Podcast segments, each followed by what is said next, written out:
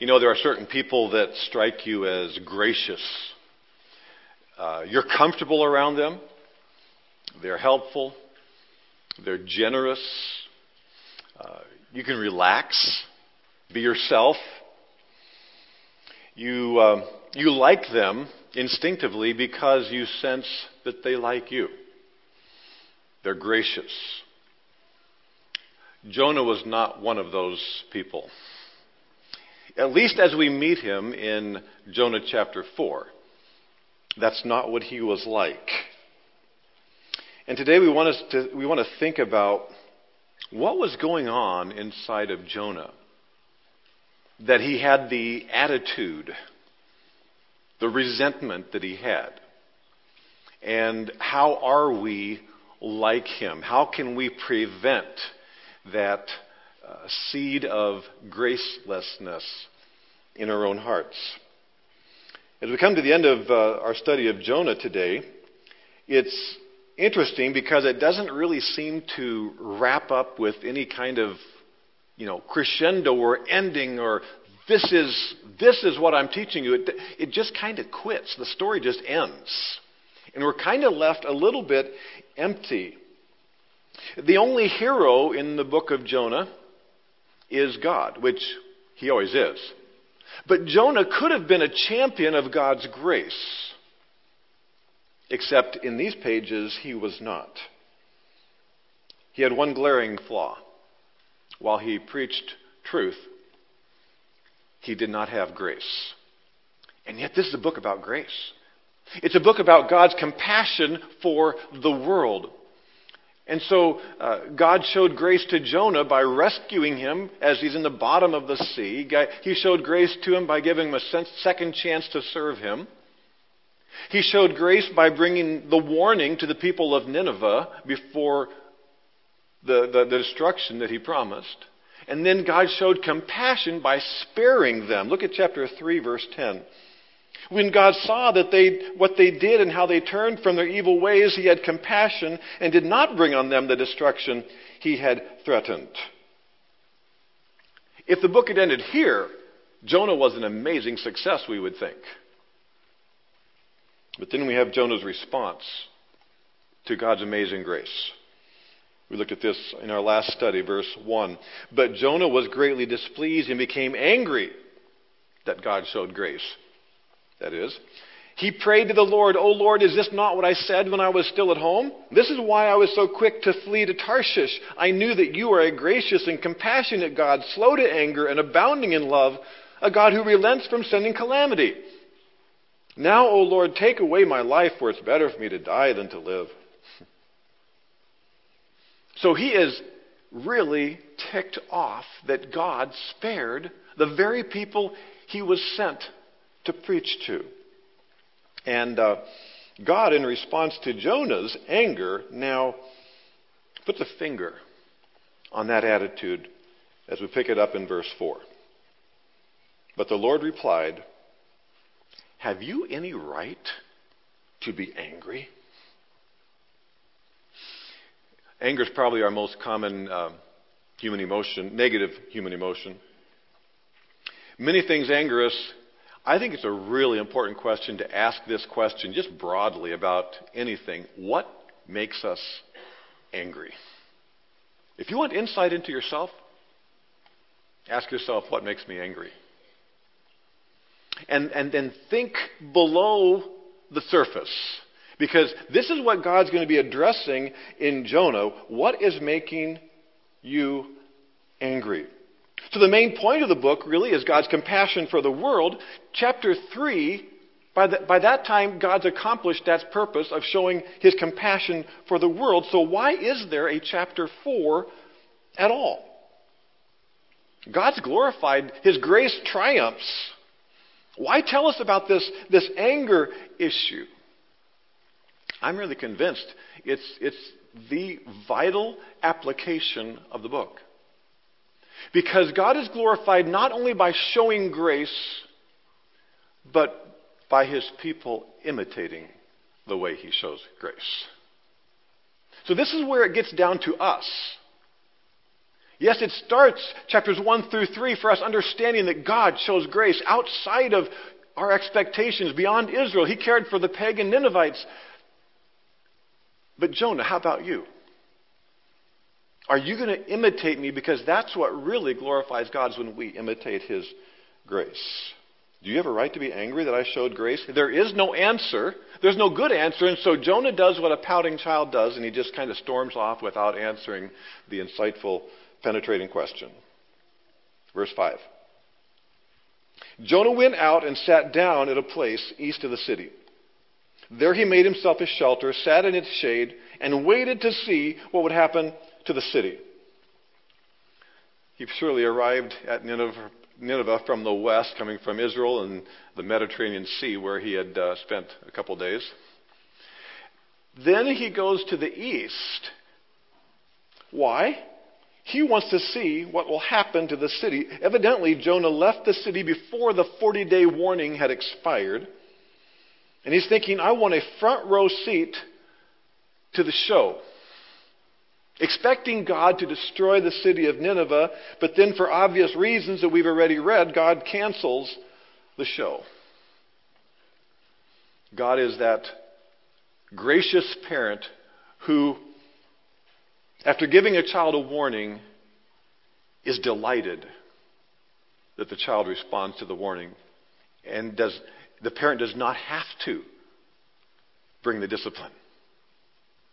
There's a very distinct difference between wanting to give that discipline with a parental sense of almost revenge and delighting to be able to withhold the discipline because the child responded. That's God. Jonah is the opposite of grace. He wants them to pay, and for one basic underlying reason, he hated the Assyrians. The Assyrians, as a race and as an empire, were a threat to Israel. Not the king of Nineveh specifically, that's a, a local part of Assyria. But the Assyrian Empire was a threat to Israel, and for that reason, Jonah hated them. That's why he was angry. He wanted them to suffer. And so he ignored God's question because he knew that any way he said it would not sound very good to God. At least it left him miserable. There is nothing more uh, miserable than fully knowing God's will and being fiercely opposed to it just you can feel that tension, right? When when you just plain disagree with God. Maybe the most amazing piece of grace in the book of Jonah is the fact that not that he didn't destroy Nineveh, but that he didn't destroy Jonah at this point. Maybe his grace shines the brightest because he is patiently working in Jonah, his man, his servant, to transform his heart to be like God's. And so he, he God, God creates a scenario with some very tangible, literal events in which Jonah is forced to deal with his, his attitude, his, his position, his, his settled attitude towards Assyrians. Verse 6. Then the Lord provided a vine and made it grow up over Jonah to give shade for his head to ease his discomfort. It's all good, right? And Jonah was very happy about the vine. But at dawn the next day, God provided a worm which chewed the vine so that it withered. When the sun rose, God provided a scorching east wind, and the sun blazed on Jonah's head so that he grew faint. He wanted to die. And he said, It would be better for me to die than to live. See the repetition of his attitude and mood. Jonah's in no mood to deal with this question of his anger, but God will not be ignored, and so he creates this event to make, force Jonah to deal with his heart. Do you ever notice that when there's an issue that God wants us to face, it seems almost like there is a, an abundance of circumstances that keep pointing us to that issue. God is so persistent in his effort to transform us and make us face the core issues of our heart. So Jonah builds a shelter. Uh, the shelter was probably something very primitive and temporary, made out of a few branches with leaves that quickly dry, building what is essentially in, in, in the uh, Jewish culture a booth. If you've heard of the Feast of Tabernacles or the Feast of Booths in the Old Testament, it was the October major feast. Leviticus 23 describes that what they should do is they should build these temporary shelters and basically camp in them for some seven days, one week, to remind them of their ancestors' temporary housing as they endured the 40 years of the wilderness wanderings, moving, moving, camping, and so forth. And so they physically, literally get into this booth and experience some of that to be able to appreciate then and celebrate that God brought you into the promised land, into permanent homes and, and lush valleys and grain and, and grapes and so it was, a, it was a very joyous celebration, but they, they wanted to, God wanted them to act this out. So Jonah knew about those booths, but he went there with a very different spirit. He went there with a, a vengeful heart, hoping God would destroy them. God kind of leads them along here. You notice the three times that the, that text says God provided, God provided, God provided. Number one, He provided a vine. Uh, Nineveh is uh, in Iraq. Iraq gets very hot. And uh, so he builds a shelter that is barely protective. What a blessing it was that then God provided this miraculous, lush green vine, like instantly, to ease his discomfort. How lucky I am. It's the only time in Jonah, in the book of Jonah, you find Jonah happy. Then, God provided a worm. And after one day of enjoyment, Jonah watches his fortuitous, lush vine just disappear, shrivel up in the desert dryness.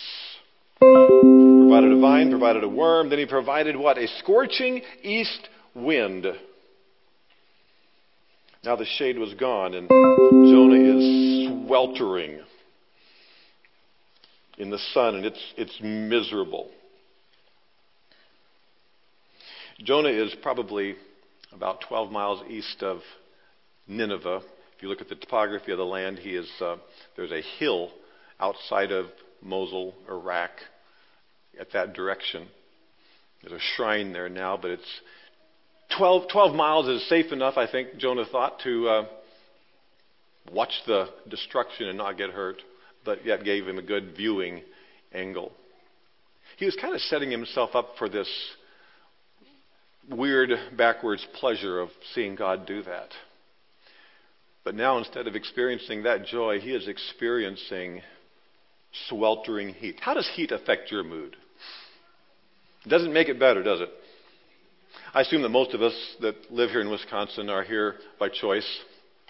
Um, I like Wisconsin summers. We endure the winter, don't we? Because we we enjoy the summers. I, I just I like the warmish summers where you know somewhere it gets a little bit on the hot side, and especially if you live here in Port, then you you get the natural Lake Michigan AC that gets turned on around 4 p.m. and kind of get that lake breeze. And you put a jacket on, you sit around outside, and you're okay. And there's other parts of the world that aren't quite that way. We have a we have a daughter and, and son-in-law and a granddaughter in Phoenix that we love. but unless they have a baby in the summer, we're never going there in June, July, and August. And so heat is something that is just for for us at least. We we just don't like it, and I can only imagine what it's like to be in the open sun in Iraq at about 115 degrees. Your, your, your, your branches have already lost their leaves, and the worm has made your precious vine disappear. Because God provided the vine, then He provided the worm, then He provided the wind. It's almost like God plays a trick on him and says, Here, I can give you relief from the heat. Oops, I can take it away from you as well. Now, God is not being mean. God is being gracious because he knows that he needs Jonah's full attention to transform his heart. And it's like any discipline. I mean, no dessert for you tonight, young lady, because, you know, whatever it is, and it's to get attention to draw to draw them to a better place. There's another interesting term in the text where it says that uh, in verse uh, 6 that the shade was to ease his discomfort.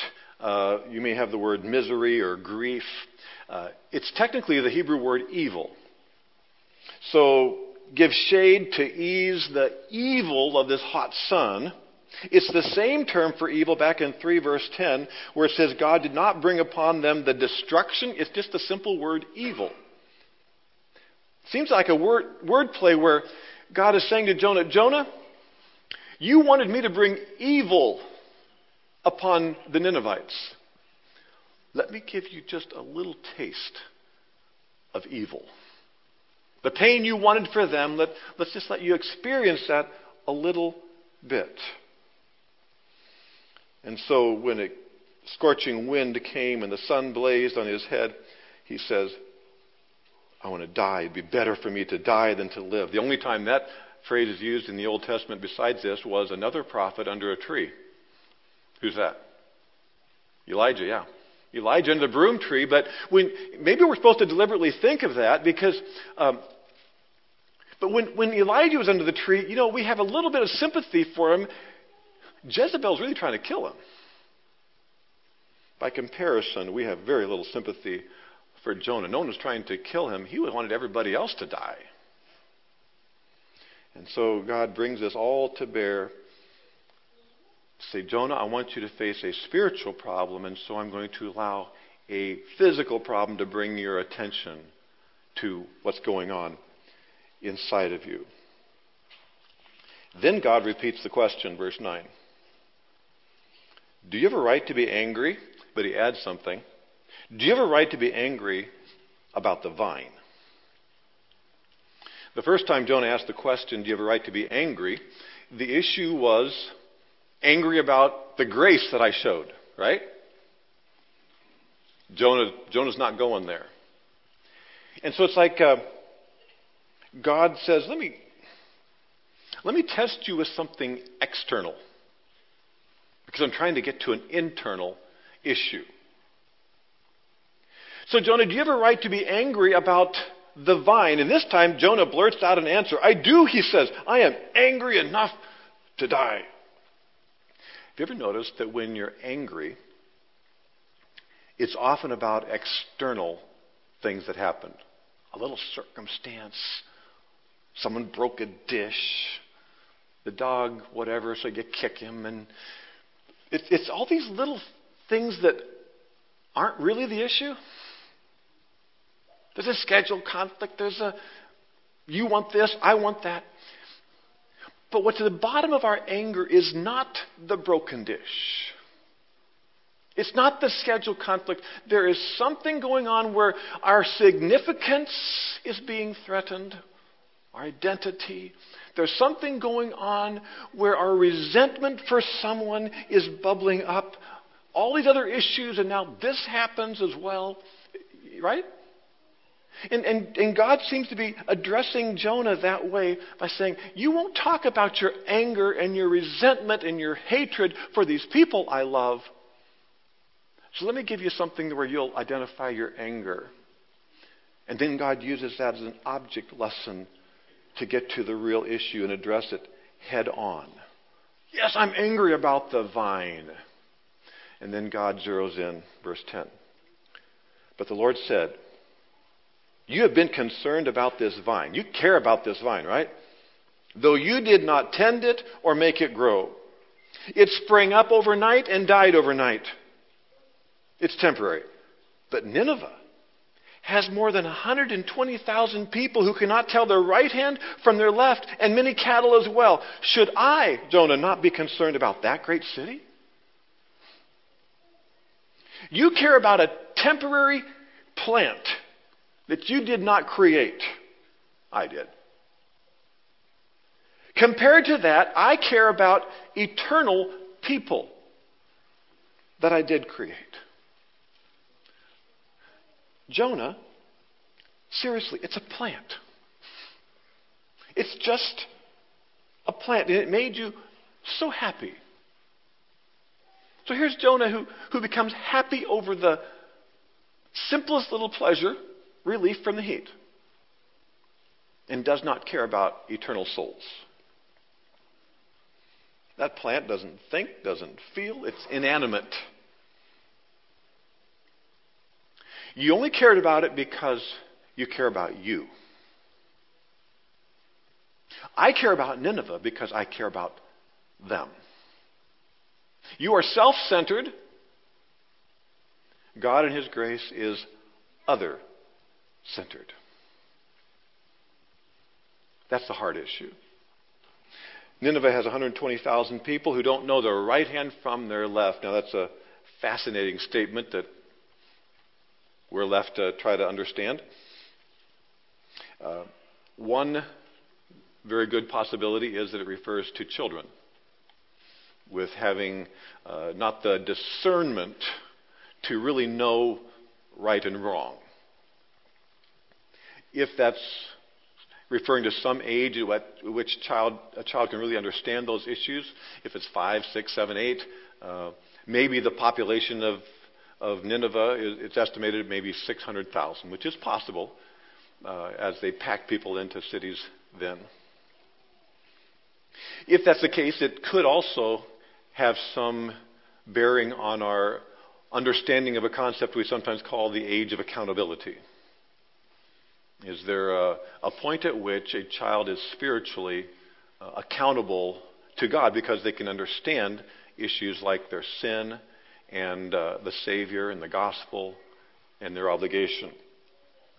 That's possible. I actually do believe there is some sense of an age of accountability like that, uh, where, where that responsibility comes to bear, and they are accountable to God for sin uh, at some point. Now, I don't think there's a specific age for that.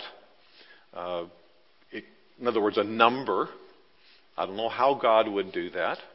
Um, it seems that those who have uh, limited mental facilities can maybe never reach that age.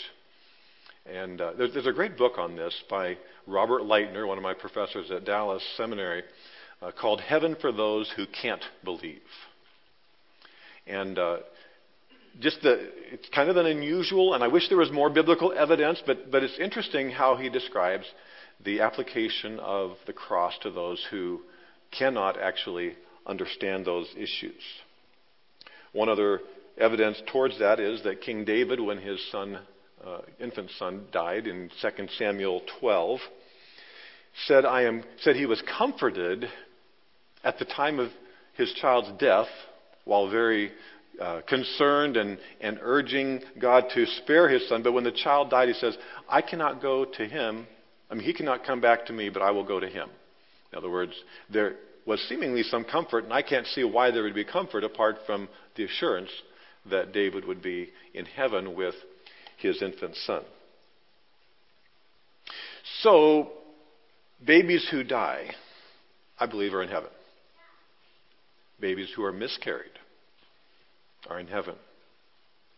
Even babies who die by the travesty of abortion are in heaven. And so, when you think of it, God will not be mocked or defeated even by such travesty. And God's grace wins as millions of lives will be with us in eternity. This is a different situation than what we discussed maybe as a month or so ago about the accountability of people like those in Nineveh, the accountability of those who have not heard about Christ and yet are uh, able to knowingly understand their own sin and reject God's revelation in creation. And we studied uh, Romans 1 in that regard. Different, that's a different issue, but this would seem to be a place where God would extend grace. And, and I bring that issue up because it seems that this passage does point to some kind of a uh, understanding of accountability. There's, however, also a possibility that the 120,000 was the entire population of Nineveh, and what he meant was that they are they were spiritually ignorant, Jonah, until you showed up and gave them my truth. And many animals do animals go to heaven? Simple answer no. Okay? I get the question from time to time because you love your pets. Um, why would he even bring it up? Was he saying, was God saying, Jonah, if anything, you should care more about animals who feel pain if I were to destroy the city than about a plant that does not? Regardless of all these details, the point he was making is simple and direct. Compared to a plant that you care about, should you not care about a great city full of people that I created and I love? Every parent that has ever tried to settle a sibling squabble is concerned that they would love one another, that they would understand something of what they are causing the other to experience. Do you understand how that makes your little brother feel? Or do you understand how you offended your sister? Because that's empathy, that's maturity to begin to understand what other people are going through. Jonah, you're an adult called prophet of mine. You really don't understand how much I love the Ninevites? Jonah, do you realize the great effort I have gone to to save these Ninevites? First of all, I sent you to go, and you resisted, and you go running off towards Tarshish, and I have to send a, a storm, I got to send a fish to lasso you and get you back on track, and then I give you a second chance, and then I work in their hearts, and they repent, and I give them compassion, and then I've got you to deal with after all that. I got to face your heart, and I got to send the vine and the worm and the wind, all because, Jonah, I love you so much that I want your heart to be gracious like mine is. And so I think God is making the point powerfully. Jonah, don't you understand that I have compassion for the world and you need to have compassion for the world. So get over your selfish, resentment filled heart. Deal with your heart and imitate my grace. And that's where the book, the book ends. It's done. Kind of like, oh. Do you ever read one of those books where uh, you can choose your own endings? Now, you can't really do that with Scripture because there was an ending, but in this case, we're forced to just guess, okay? My guess is that Jonah repented. And Jonah didn't end up in chapter 4, spiritually. Uh, when we studied chapter 2, I facetiously referred to Jonah 2 as Jonah 5, which there isn't one. But who but Jonah could have written this book? Who but Jonah could have written about what it felt like to be drawn down into those weeds at the bottom of the Mediterranean Sea and almost drowning? And who but a repentant Jonah could have penned that remarkable little hymn of praise at the end of chapter 2? Those who cling, verse 8, to worthless idols forfeit the grace that could be theirs. But I, with a song of thanksgiving, will sacrifice to you what I vowed I'll make good. Salvation comes from the Lord. Who but Jonah could have explained all of that? Who but a repentant Jonah would have that attitude? So here's the good news, if I'm understanding this correctly change is possible.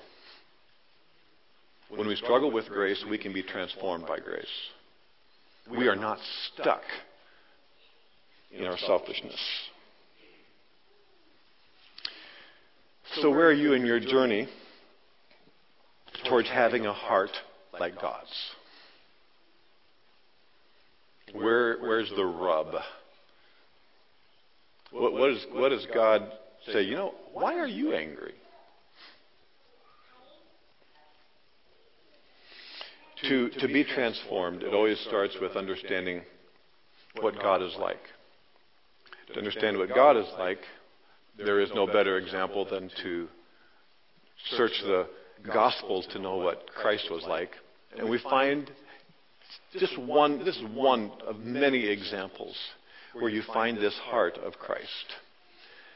Matthew 9:36 when he saw the crowds he had compassion for them because they were harassed and helpless like sheep without a shepherd.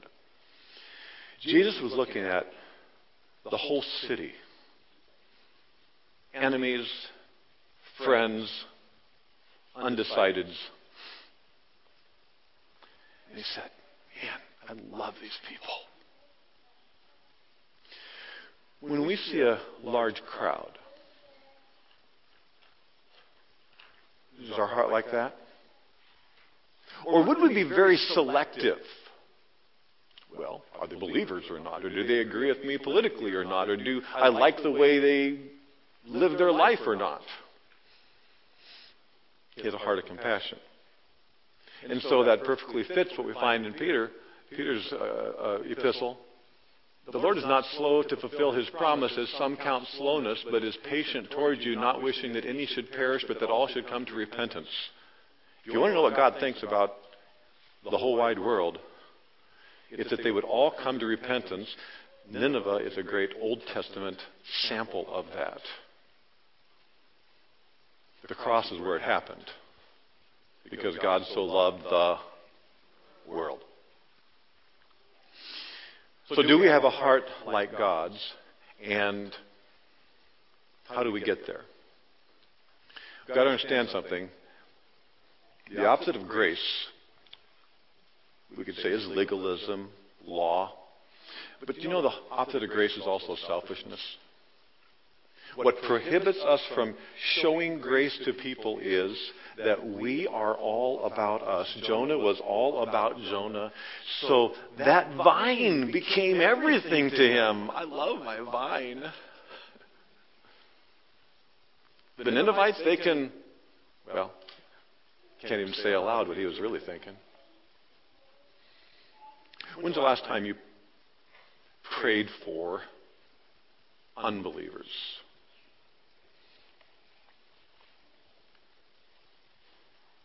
Who are you praying for? Um, what relationships are you pursuing because you want to share the gospel or you want to somehow bring people in touch with the gospel? That, that's, that's in your mind as you reach out to these people. Where do you serve? How do you give that's connected to God's compassion for the world? Because it'd be kind of silly to agree with God's compassion for the world and then do absolutely nothing really about it practically. We started out asking the question, you know, what's going on in Jonah that he was not gracious? Well, what's going on is selfishness.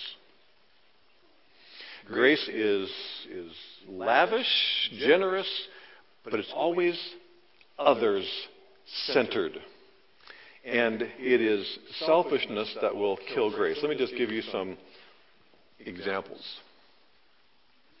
That neighbor is so annoying because he or she. Anybody have a neighbor? Does the neighbor have a dog? Does the neighbor have a truck that's parked? Whatever. And so we develop a resentment, and maybe don't we see, feel so justified in our resentment that we didn't even realize that we no longer care to show grace to them. We just end up not liking them. And they are not an object of our outreach. No plate of cookies for them. Or the thought, I deserve good things more than that person because I am more. Jonah was Jewish. And so there was this sense of entitlement. Yes, of course God will show me my fa- show me favor and even give me a vine. Everybody else can just forget it. Sense of entitlement. Anybody uh, noticed the news this week about some wealthy celebrities who were part of a system of buying their children's way into prestigious colleges or universities they otherwise could not get into. And you understand that part of our human heart is that we feel entitled to certain things. I don't like that person because they are so different and it makes me uncomfortable, which is basically racism or other similar forms of bias. They just do things different. It, I don't understand them. I had to call internet technical support twice this week. And my heart just kind of went, oh. when I heard the accent of the person who responded. I thought this is just going to be harder again. So the question is will my minor discomfort and needing to focus cause me to resent and almost mistreat the person on the other end of the line. God so loved the world. It makes me mad when my expectations aren't met. What makes us angry? That makes us angry. Jonah had an expectation of how this would turn out. I'm going to go there, tell them God's truth. God's going to zap them. Done. I can go home a hero. Tell Israel. Got rid of some Assyrians. Expectations were not met. And that's what makes us angry. I mean, it's my vacation, family. You've got to do things my way. I like things a certain way around the house, and my family keeps messing it up. I married you to make me happy. I married you to make me feel good about myself, and it's just not happening. And, and so we become graceless because of these scenarios. But the opposite of grace is selfishness. The opposite of selfishness is grace. How do you become a person of grace? To be grace oriented is to be others centered. Philippians 2 do nothing from selfish ambition or conceit, but in humility count others more significant than yourselves. Which means let each of you look not only to your own interest, his own interest, but also to the interest of others. Can we see what the other person is experiencing? What's it like to be married to me? Is a good question I heard about once.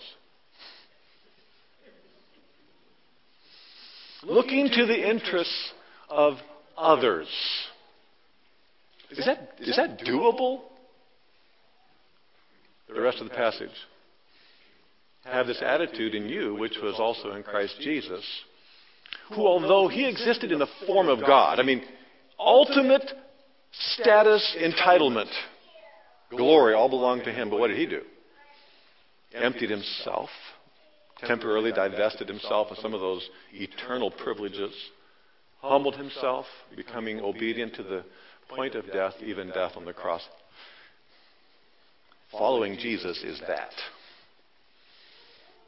The opposite of grace is selfishness. The opposite of selfishness is always grace. So, where are you on that journey?